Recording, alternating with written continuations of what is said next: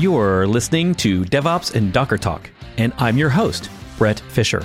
I'm a DevOps dude, a course creator, and an open source maintainer in the world of container and cloud native DevOps. These episodes are edited down, audio only versions of my YouTube live show that you can join every Thursday at bret.live. This podcast is made possible by my Patreon members. I'd like to thank all of you patrons for your continued support. It means a lot. Your podcast player should have the show notes for this episode, including links to the original show on YouTube, topics or tools we might discuss, how to support this show with Patreon, and links to get discount coupons on all my courses. You can always get those notes and links at bretfisher.com. In this episode, I'm joined by Matt Williams of Infra, a new company taking on simplifying centralized infrastructure, user authentication, and permissions. Their tool is called Infra, and it's open source and quite easy to get started with. Matt does a great job of explaining the pain points of Kubernetes user management. And in the YouTube show, link in the show notes, we go through several demos of getting started with adding infra to your Kubernetes clusters and then creating users and groups from the infra dashboard. The company Infra started with solving the Kubernetes user management problem, and they're now bringing that simplicity to other infrastructure like SSH, AWS, and databases. I found this tool to be simple to use, kind of Docker esque in being a no brainer for teams that don't really have a centralized way to manage Kubernetes admins and permissions. I hope you enjoyed this episode with Matt Williams of Infra.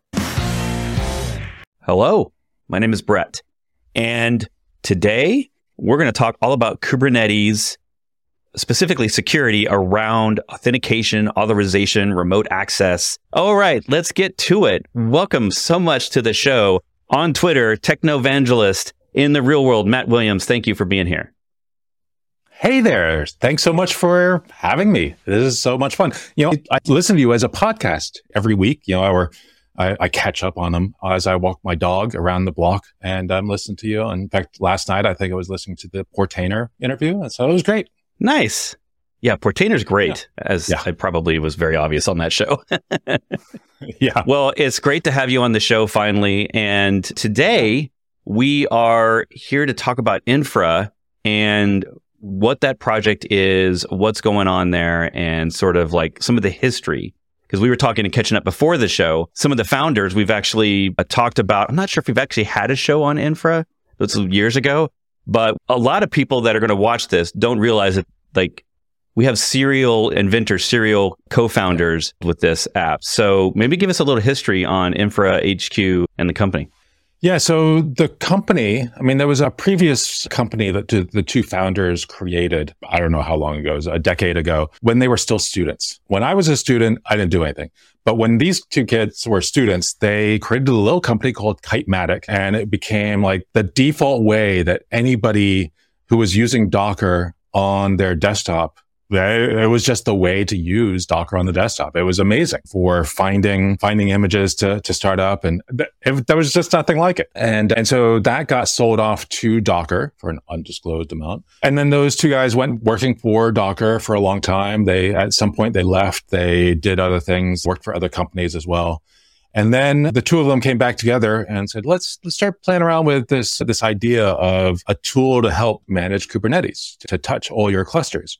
And they created this app called infra.app. And this is a really neat way of just looking at all the resources on your Kubernetes cluster without having to remember all the commands to run, you know, uh, without having to know the kubectl command to run to get all my uh, replica sets or what, all the other things. And you can kind of uh, compare it to something like Lens. Infra app was a little bit more specific, a specific problem it was trying to solve, whereas Lens is like everything. And, but while they were building that, they had a number of discussions with customers, pe- people who are actually paying for the licenses and, and other people, other advisors that you really should look at, you know, you're looking at all the resources. But one of the things that's really hard about Kubernetes is just getting access. You know, this RBAC is a thing and, you know, assigning roles, that, that part's easy, but creating all those certificates, that that's kind of hard. And once you create that certificate, it's there forever until the expiration date. can you deal with this problem? Yeah. And so the two guys started coming up with some ideas and ended up going to Y Combinator winter 2021 to flesh out the idea and hire their first employees. And that's, yeah, what, that's about a year, year and a half ago. And then I joined in January. Both founders, Michael and Jeff, had been reaching out to me while I was still at a, as a evangelist at Datadog and as soon as they said, oh, they were the guys that created Kitematic, it's like, oh my God, instant memory of how amazing that tool right. was. And then, you know, we're solving this problem. And this was, this happened to be at that exact moment that I was dealing with this problem at Datadog for some clusters I was doing using for training. Because at Datadog, you know, I was the first, I was the first evangelist hired at Datadog really to kind of take the load off, speaking load off of the CD, CTO as they were expecting their first child and uh, human child. And, uh, uh, um, and so I started doing those talks and then, and then I took on, you know, first person to really focus on documentation and then created the, our training group. And now, you know, each of those things is, you know, many people. And, but I was dealing with Kubernetes because Kubernetes, there were a number of courses that I created about Kubernetes in the Datadog Learning Center. And uh, just dealing with certificates and dealing with users and roles was hard. And I was pulling my hair out. And, and then these guys come along and say, we're solving this problem. And it was just the right time for me to say, great, I want to join a small team. and here I am. Yeah. I, it's, it's amazing being, you know, seeing Datadog go from 40 people to, I don't know, three, yeah. 3,000, 4,000. And now, oh, wow. now being able to do that the same thing with, with infra at, we're about 10 people now. Nice. Well, Datadog is maybe not every episode, but I do mention Datadog a lot. It is sort of a, I don't know, I feel like it's definitely an 800 pound gorilla now where a lot of us, yeah. like if you were the first evangelist back in the day, like I, I, was using them over, I was using them like a decade ago, very early days, yeah. because they had this concept of almost ephemeral infrastructure was sort of innate to their ideas around monitoring. And so many of the right. tools a decade ago assumed that your infrastructure was long running. So it was very tedious to yeah add new yeah. things and set up them set them all up properly in the monitoring consoles and all that stuff, right? Yeah. And I liked how they were meant for a cloud era and they were early on. In fact, they've been a sponsor of this show before, uh, years in the back, yeah. in the past. So, and yeah, that's really cool. Well, I remember. That. Yeah, I remember when I first spoke at AWS reInvent. You know, I've spoken every year. Well, I think this is a year is going to be my first time not speaking. And the first time there were three, 400 people in the room. I said, how many of you have heard of Datadog? And it was a very different time because out of two or 300 people, only six people raised their hands, have even heard of Datadog. Right. Um, right. It was before the days of the massive booths and the 10,000 shirts an event. Um, right. So yeah. Wow, thousands of people. That's amazing. And yeah, I've seen some of the acquisitions over the year. But we're not here for Datadog, even though that's in no, our blood. Yeah, we're both. It's in our blood. So it's something I still I think run the three free nodes or whatever on one of my clusters on five, DigitalOcean five, or something. Four, yeah. You know, with one day retention. Yeah. Oh, yep. sorry. I'm not Datadog anymore. Oh no, uh, stop that. I don't even know if that's still a thing. Every but... time a Datadog comes up, I keep saying we. We do that. I mean, they do that. Right. Someday your brain will make the switch. So infra is so we're early days, which is good. Like people can get in now, check it out. You can sign up for early access. It's right now, I know it as an open source tool. So maybe can tell me a little bit about that? Like, yeah, so that the main thing I use. Yeah, that button on the front page, on the home page, it says sign up for access. That is talking about our cloud, infra cloud, or whatever we'll call it, the SaaS offering, where we host your server, the server that controls is the authoritative source of all your users and groups and uh, role assignments. We can host that or you can host it yourself within your own Kubernetes cluster. And so if you go to the GitHub repo, that's where that is. And so t- installing for a server on your, you know, if you want to use on the Kubernetes that's in Docker, you know, when you tr- flip that switch for Kubernetes in Docker desktop, you can use that, or you can use it on Kind or Minikube or Micro Kubernetes or Rancher or any Kubernetes on, you know, any of the managed Kubernetes on, you know, all of the clouds. If you've got a cluster, you can install it there. So that's totally doable. And, and it takes seconds. It takes seconds to install. And basically all it is is running a Helm command to install it. And you do have to provide it some values for that initial setup if you're going to set it up on your own Kubernetes cluster. So auth, yeah, okay. there there is some basic auth stuff built in. You've talked about the problem a little bit Right. about managing certificates, managing users. One of the things that I like to explain to people is that it's rare when you get into Kubernetes to ever have just one cluster. Like you're going to have, you're, you're always going to end up with multiple clusters, even in the smallest Right. situation, because you're going to want like a test and then the, pr- at least production Right. or something like that, right? So you've got multiple clusters Yep. and these clusters don't know about each other. So is that one of Right. the areas that Infra can help with? That's definitely one area where we can help, but really the core piece is around creating users. So when you spin up a new Kubernetes cluster, let's say you've got, you know, whether it's a, your Docker desktop Kubernetes or it's you're using EKS or AKS or some other managed Kubernetes. I've been using Civo a lot. I've been using DigitalOcean a lot. And so you spin one of these things up. And the first thing that, well, one of the, the if you want to interact with your Kubernetes cluster, it provides you a kube config file.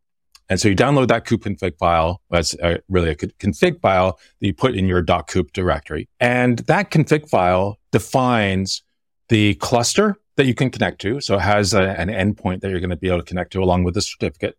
It includes a certificate that represents you as a user and it has a context. And that context basically just links the cluster to the user. So you've got that's what's in your kube config file. And that is what defines you as being somebody who is authorized to log into this, to this cluster. That kube config file that gets created is for cluster admin. And cluster admin can do anything they want on this cluster. If you want to create a pod or start up a pod, great. You can do that. Deployment, no problem. Easy, easy, easy to do. And if you want to drop a node, yeah, you can do that. You want to delete the whole uh, cluster? Hey, no problem. You can do it because Right. you are a cluster admin. You can do anything you want. And so one of the things that a lot of people do, especially if they don't really know enough about, I mean, knowing about Kubernetes is hard. I mean, you've got a great course on that. And it's not a course that you can take in two hours because it doesn't take two hours to learn everything there is about Kubernetes. It's a really hard thing. And dealing with users is also really hard. And so, but a lot of people just kind of skip over that and they want to give their buddy a uh, access to this new cluster. They just take that kube config file and send it over to them. Right. Which now means we got two cluster admins. They look the same.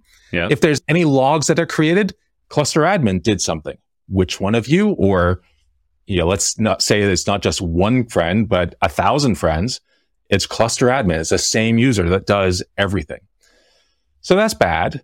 But also, if that cluster admin, the certificate that's inside there probably has a expiration date of a year from now, 10 years from now.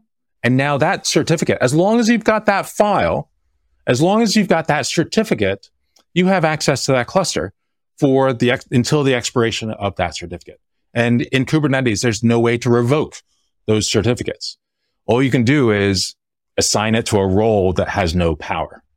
But but you don't really want to do that with your cluster admin. So it's so that's a bad idea. You don't ever want to share that file with other people. You want to have it just as a, you know, like a break glass kind of access. So what do you do? Well, you can create a user, but creating a user, well, there's a lot of problems with creating user because users don't really exist in Kubernetes. Everything in Kubernetes is a resource. There are resources defined for a pod and a deployment and a resource replica set and certificates and secrets. I mean, all those are resources. There is no resource for a user. There is a resource for a certificate, and that is what a user is. It's just a certificate with a, it's like a friendly name on a certificate. Creating that certificate is, is hard because you need to create the certificate and then you need to get it signed by the certificate authority inside the cluster.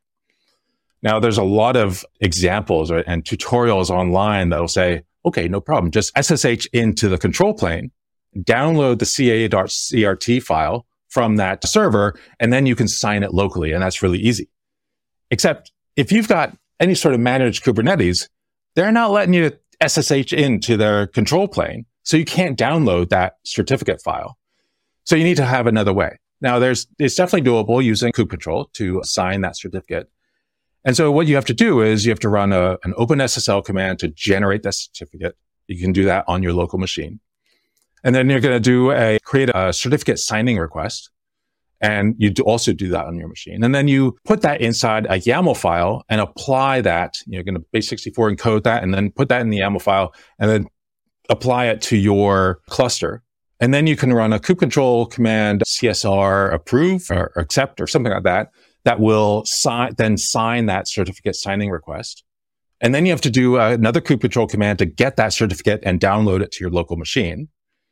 And then you got to create the kubeconfig file, but there isn't really a command to create the base kubeconfig file with your cluster information. So you're basically going to take yours that has cluster admin, get rid of all the extra stuff, copy that file, and then there's a kubectl set credentials and set context command that you're going to run. And that will generate the kubeconfig file for this one user, this new user. And then you got to ship that file off to the user. But remember, those certificates, they have an expiration date. And as long as the, we're before the expiration date, that is still a valid way. You know, you can, anybody who has a file can log in as you. And there is right. no revoking that certificate. And you're passing that thing around, right? Funny is you, you just said like, yeah, and you got to send this thing around. I'm thinking, and how would I do how? that securely? And how would I manage right. a dozen people securely? And so some people, one one thing I've seen is some people will put like a an FTP server or SFTP server to, to that has all the files, and you log in and you can and see everybody's files. And yeah. it's like, oh, who do I want to clone today? Who, who do I want to be today? Which is also a bad idea. But you're passing out on this file. But then you want to make sure that that certificate only lasts for, let's say, 10 minutes, five, five or 10 minutes. So now you need to redistribute that file every five to 10 minutes. Oh, that's a pain.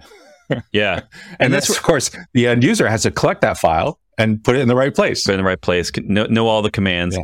And well, this kind of reminds me of like, this is the origin story of Kubernetes, right? It's an API that might have some command line tooling to have raw or direct access to that API. We all know that as kubectl or kubectl or however you want to say it. And that's why there's all this innovation spawning off as all these other projects is usually yeah. people, they settle on a set of tools. And this basically is the summary of the show, trying to help people figure out the set of tools they need to not just manage Kubernetes, but the other growing parts of the cloud native ecosystem.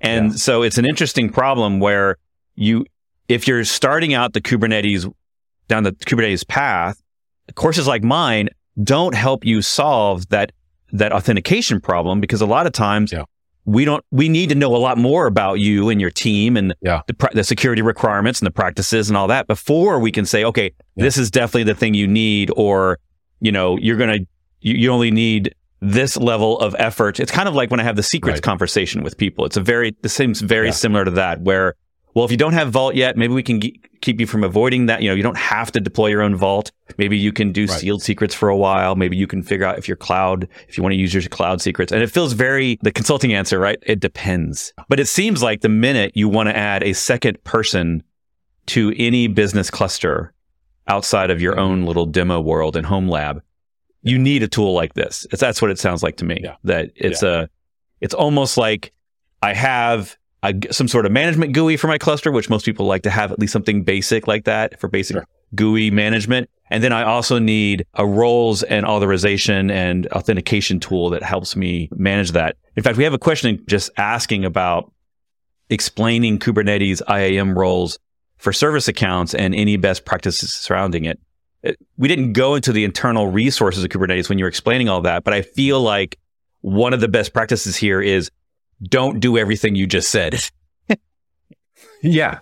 Yeah. I mean, that, and service accounts are a different thing. I mean, mm-hmm. I'm just talking about the, anything that's outside of the cluster that needs to get access into it. So the humans, not the robots. User. Yeah. Well, it could be a robot that lives outside the cluster. And so you've got your CI CD pipeline that needs to push resources into the cluster that can use an identity created by infra or, you know, that whole mess of commands I mentioned, just like a user can. But service accounts are different because that's, we don't tackle that problem. Right. Right. And I mean, that's not really that much of a problem. That's pretty easy to do, deal with.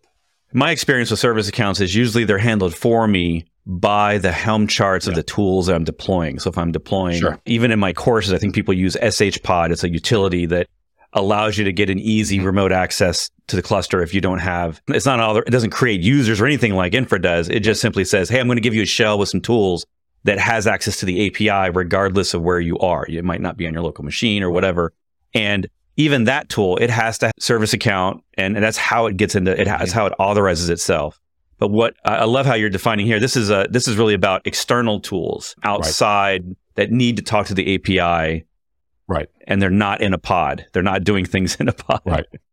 Okay. Right. Right. You mentioned, you know, kube, some people pronounce it as kube control and kubectl. And what else is there? There's TL kube control. There's probably another one. One of my favorite pronunciations that I've ever heard. Yeah. Is a different one.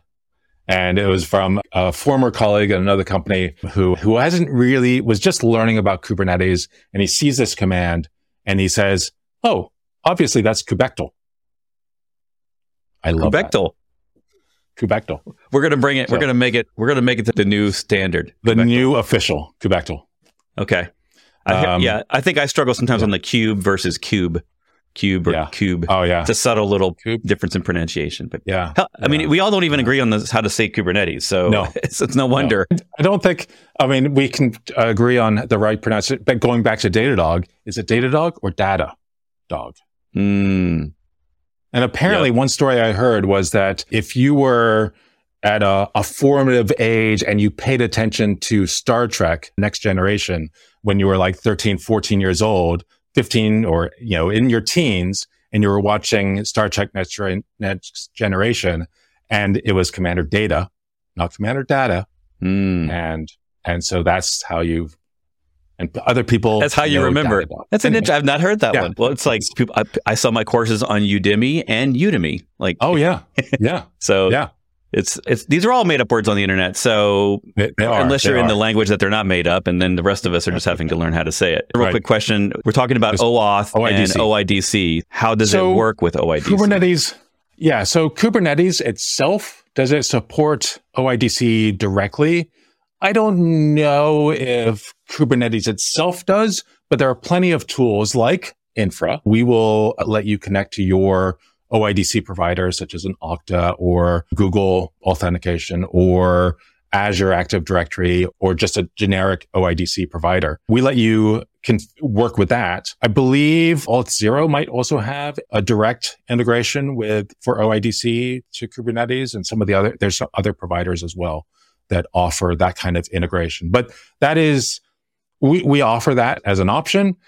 Sometimes, you know, uh, for, you know, when you're first evaluating infra, the person who is creating the Kubernetes cluster might not be the same person who manages the OIDC infrastructure. And so getting those two things connected means getting two people to talk who might not like each other. I don't know, who might not be talking much. So it, it, requires a little bit of coordination to get those two things working together because you need, you know, if I want to set up with Okta, I have to get some, a secret and a client ID and a bunch of other things that's only available inside of that, the console for Okta.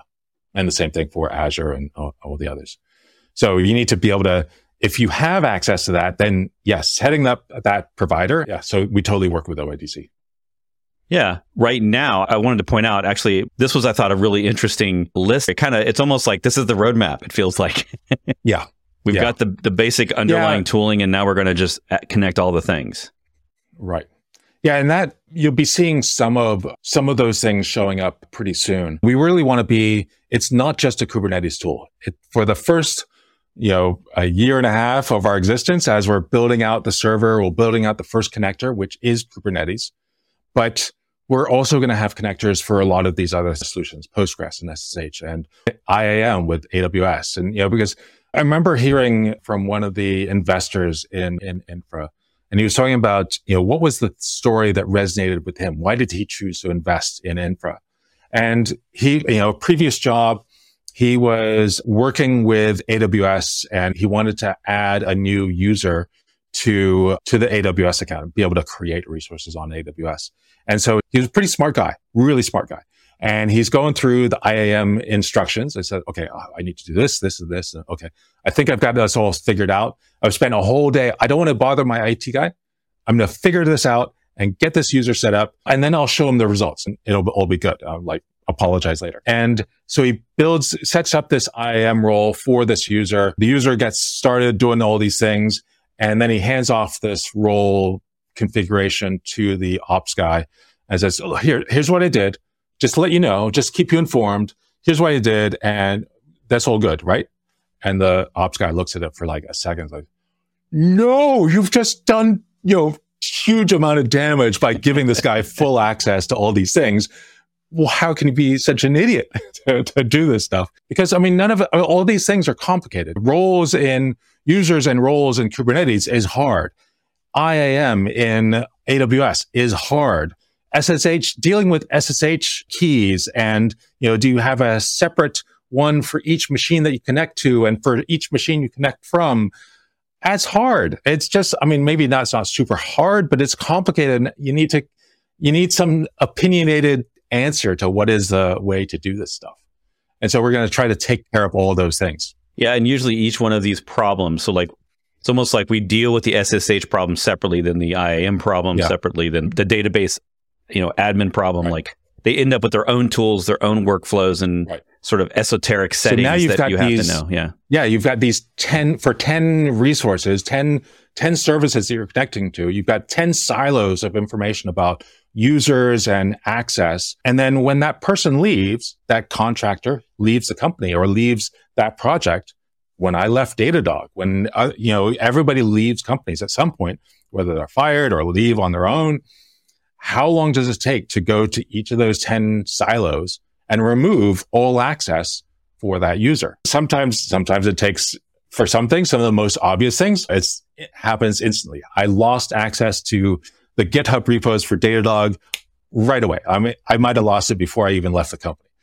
But some other resources, I've had to reach out to Datadog, say, hey, I still have access here. So can you remove me? Right. And, uh, you know, I'm sure this type of stuff happens with every company where, you know, offboarding is almost, almost harder than onboarding. At least with onboarding, yeah. there's somebody reminding you, I need access.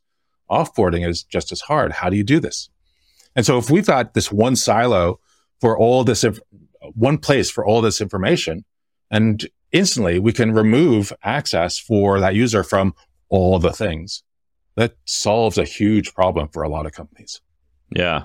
Well, okay. So Kubernetes first, but coming soon. Yep. I like the fact that I would like SSH is one of those challenges for me too, where it, unless you buy some proprietary solution, usually a very legacy sort of solution, you end up having to come up with a lot of your own tooling for that. And it does kind of slip through you know, like we, we care about the VPNs and the big things, but it's those little things like is every is their certificate revoked at every server? Is there yeah. you know, which kube kube files have they downloaded of which clusters? Right. like, right? There's a lot of that. That's tough. I mean, tracking yeah, I mean, downloading I, of files SSH, is nearly impossible. So I mean, I don't know if I'm supposed I've got this one SSH private key. Am I supposed to use that for my AWS EC2 instances and my GitHub? and my like i'm not really right. sure if i'm supposed to do that right. nobody told me not to so i guess it's okay right so the work you you were talking about the workflow before i yeah i listed out a whole bunch of things that you need to do there is another way of doing all the certificate creation and signing in all in one command. And so there's a guy named Brendan Burns who created, he was one of the f- former, you know, the, one of the three founders members of Kubernetes, you know, original creators of Kubernetes. He's gone on to be a corporate vice president at Microsoft. So it's pretty important now. He's still doing updates to this script. It's, it's on his GitHub page or GitHub repo. And it's called something like add user sh. And so that will go through all the commands that are necessary to create the certificate, sign those certificates, download the file and spit out a kubeconfig file.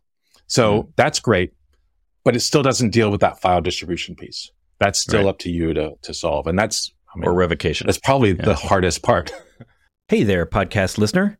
At this point in the live show, which this podcast comes from, we do a pretty detailed demo getting into a lot of the features, and it didn't necessarily make sense to put this in an audio only podcast.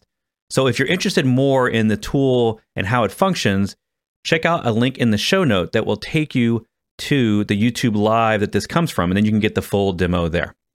We're now going to jump back into the conversation after we're done with most of that demo. You add me to groups. This is all happening automatically. Like that was actually yeah. unexpected for me to have to not do like an infra refresh or something like that in right. order to see right. the new the new Kubernetes context. I read somewhere I thought on your documentation that what we're talking about is a cloud hosted copy of infra that you're mm-hmm. providing and there's an option for self hosted, is that right? Sure. Okay. And it will do exactly the same thing. It, the user experience for whether it's self hosted in your own cluster or the we host the server is exactly the same. There's no difference. Is there any difference? No, there's no difference. Um, Other than there's less exactly work. Exactly the same. there's a little bit less work. Yeah. Yeah. Okay. So a few other things that are interesting here on providers. I've set up my integration with my Okta provider, but if I click connect provider, I can add Google or Okta. And all I have to do for Okta is, you know, give it a name that's optional. Yeah, it doesn't really matter what that is. And then the domain is going to be, you know, what is the, the Okta domain? There's a client ID and a client secret. And all of those things you're going to see when you're setting up the app in Okta, how to do this. And then there's enable SCIM. And when you do that, there's actually one more bit of information you have to exchange between Infra and Okta or Azure or Google. And then as soon as you turn on, let's say you don't turn on SCIM, if I add, I have a thousand users inside of Okta and I set up my Okta integration. I'm not going to see those users show up in infra until those users start logging in to infra. As soon as they do, it's kind of just in time created inside of infra. If I turn on SCIM, which is this standard for, stands for something, it's the standard for identity management. And then as soon as I add a user, as long as you add the app inside of Okta for all users, then as soon as I add a user into Okta, it will just show up, not just in time, but it'll show up right away inside of infra, which is really cool. We have a question. Is it GitOps compatible? I mean, can I set the permissions in a declarative way? That's a interesting yeah. workflow. So there's a number of ways you can create users. If you want to have all your users being local, then you can use, when you use the Helm chart, there's um, in the values file, you can just list out all your users and what groups they should belong to and what roles they should be assigned to. And all so right. you can do that inside of Helm. We have, I think there's a, there might be a Terraform provider coming at some point soon. And so you can just find it there too. You can also use the, there's a full, from the command line, um, the command line that you now have installed, there is, you can do uh, infra users add and then give it uh, an email address and also you can set everything there. So you can do it all from, you want to script it out and every time a user gets added, that can be added. One thing I did oh, a couple weeks ago, I went into Zapier and used our API with Zapier to create a bunch of the building block is for creating Zaps, Zaps and then made it yeah. so that, yeah, you go into the Zapier platform to create this. And then I set it up so that rather than my authoritative source of users being Okta, I made it a Google spreadsheet or anything else that works with Zapier. And as soon as a user gets added, uh, an email address gets added to Google Docs, Sheet. then yeah. it just shows up in infra. And I did the same thing with a Slack, a Slack bot. As soon as I said, I think I used the word slash incident in Slack, it said, okay, well, what users do you want to escalate? And I entered the names of the users. And right away, those users had admin access to the clusters that are were relevant. And that was kind of a demo yeah. It took me like, I don't know, an hour to figure out Slack bots and, you know, 20 minutes to plug it in. Yeah. And that, that kind of makes so. sense too about your, you're talking about the Helm chart. That's, that actually kind of makes sense because if I'm usually defining that, like if I've got standard stuff that all my clusters are operating with, standard operators and controllers and all the different sort of non-optional pods and daemon sets and whatnot. I, if I'm mm-hmm. doing that GitOps, then I'm doing all that already in a repo. And you're saying that basically because this is a Helm chart template, we can add stuff to that template or add values to that template yeah. for what that cluster that's running that template specifically is going to implement yeah. rather than having like an infra GitOps repo that's just infra YAML, which would, this is more, I think, almost like a decentralized approach because there might be, if you have a larger team where you have multiple groups and each group's cluster maybe has a different repo for, if you're using git permissions as a way to control access then that I like that approach of not adding yet another tool on top of it. I'm just using my Helm template. So that's pretty cool. So I'm going to summarize real quick for the people that are listening to this in the audio. We just did a, ro- a nice demo of the workflow for Matt creating, he had an infra account on their SaaS platform. He invited me as a new user. I got a nice email. I went and created my account, like the, the typical workflow. And then I downloaded the tool locally on my machine and was able to change my context with Cube Control or any of the context switching tools that you might use. And, and, immediately, as he set permissions for different clusters for me in his infra instance, if that, that's the right word I'm using there, his infra mm-hmm. instance, then I was able to see that and instantly get results.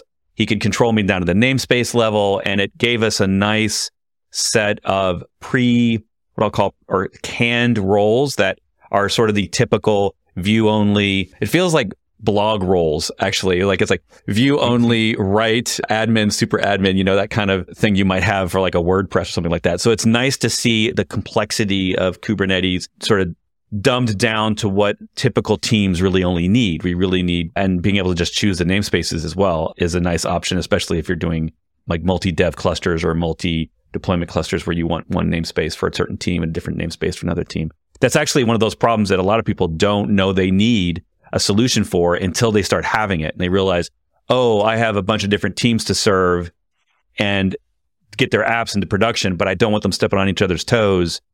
But I also, I'm not fully GitOps yet, so I haven't put everything in repos and I need them to be able to talk to a cluster directly. That's a problem that a lot of people, they end up going down a rabbit hole of trying to find a bunch yeah. of solutions for. And this is kind of like a one stop shop, single command line for it. So I like it. Yeah.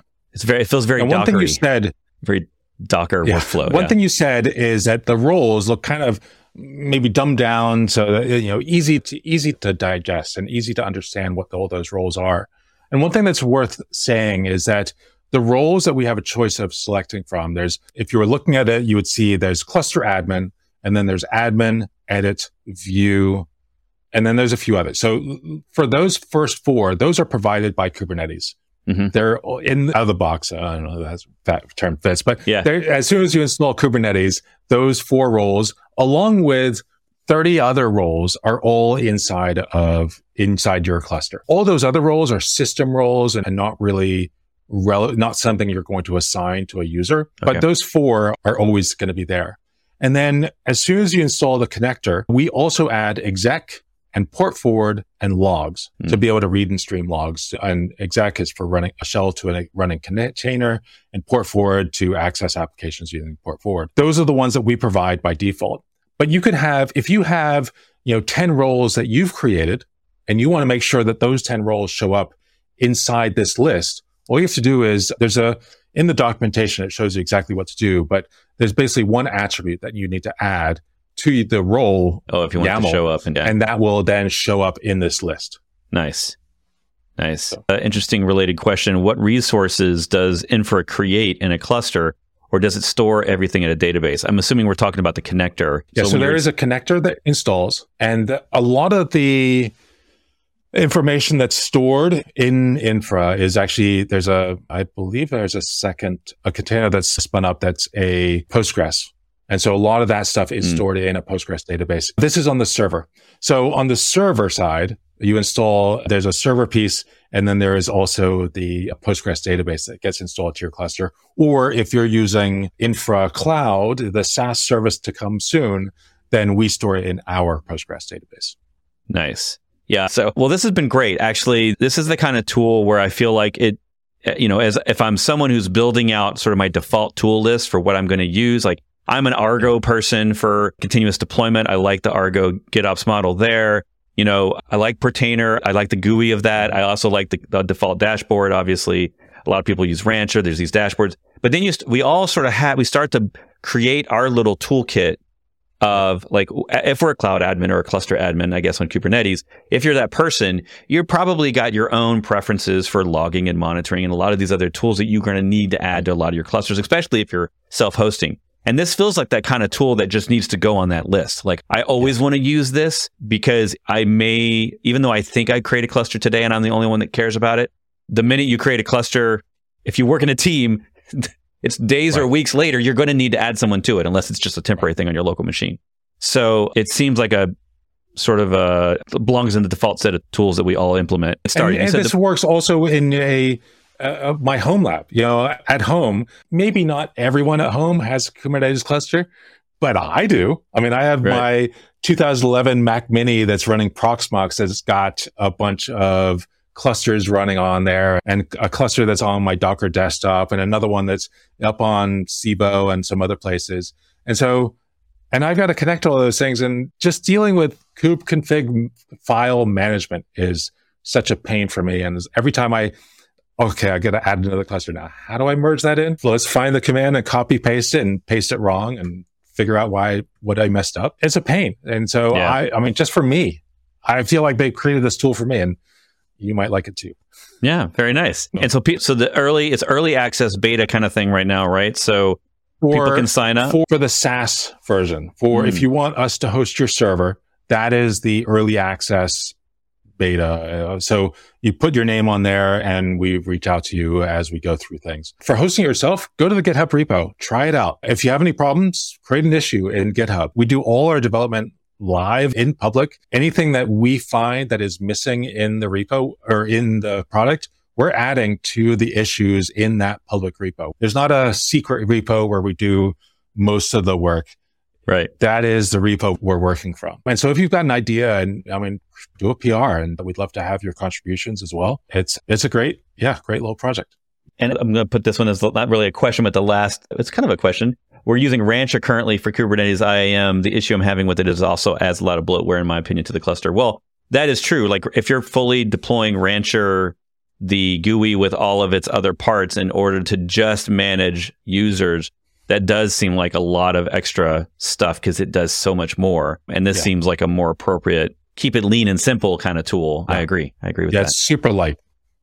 Yeah. And some of the areas, some of the things that are going to be coming in the future, you know, the question always comes up of, okay, well, how are you going to stay in business? And so all that comes from at a future date charging for, or maybe for, we're going to do auditing. So when you know you've got all these users accessing the system who's doing what? Being able to figure out who's doing what and when they did it.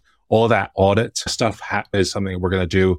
And auditing might also include well who actually you know before installing infra who actually has access to the cluster today?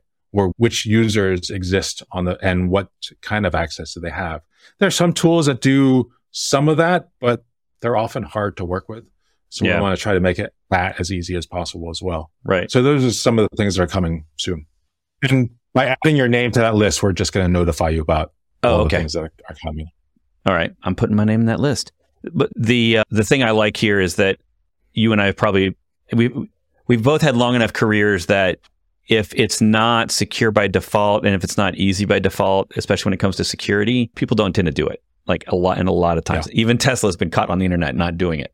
So there's, you know, there's something to say about like the default toolkit is a safe and secure model that doesn't give everyone the same all permissions cluster admin role and like all these sort of right. things that are the thing we all do until we find a way to solve the problem. And it feels, you're right, like it feels right. like a very almost no brainer kind of approach to say, hey, look, this is easy. It's one pod. It's low, you know, it's low maintenance and it'll keep you f- from getting in trouble and doing having bad behaviors because I think yeah. that our all of our behaviors like people learn from us. So you're the one that's doing that kind of approach in your office and you're passing around certificate files.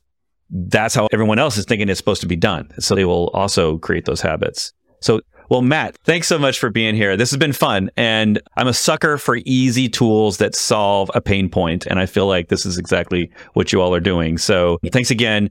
So well, good luck with that. And everyone sign up for Infra if you're interested. The URL is all below. All the links are below. Everything is in the description. Where can people find you in the I, internet? I so you're on Twitter. I'm on Twitter. Below, you're Twitter, tech yeah. evangelist everywhere. Like it seems like you've owned that on the internet. So yeah, a friend of mine recommend it said, "Oh, you should use the the title tech evangelist," and this was like I don't know, 25 years ago. And when I was an analyst for an analyst firm in New York City back in the 90s, said, you should buy that domain. And I did. And I'm now everywhere. But, oh, and also recently on Mastodon. Yeah. Uh, so take Yeah. advantages there too. That's the new thing. If you're following along with the That's the dev new thing. community on Twitter, Yeah. is well, it's not new, but we all have a stronger reason now to move over. I have Yeah. not taken the plunge, and I feel like I've been following Scott Hanselman's stuff and him Hmm. talking about stuff, and now I have the choice of like which server I want to be on. But uh, So that's the next- Scott and I were the experts in an Ask the Experts booth long ago when he was before he joined Microsoft, when he worked for like a I don't know payment processor, I think in Portland, Oregon, and and so uh, I was a Microsoft employee and he was brought, you know, so we were the Ask the Experts. Uh, oh wow, that's the first time I met him. Yeah, very cool. long time. I did. I had seen him speak in lightning talks before he worked for Microsoft way back in the day when Yeah. people would say, "Hey, you should go see this guy. He's funny when he talks. He used to be a comedian." Yeah, It yeah. was like 15 years ago. But yeah. Yeah. All right. So we're going to see you around the internet. Thanks, y'all. We'll see you soon. All right. Thanks a lot. This is fun. Thanks so much for listening, and I'll see you in the next episode.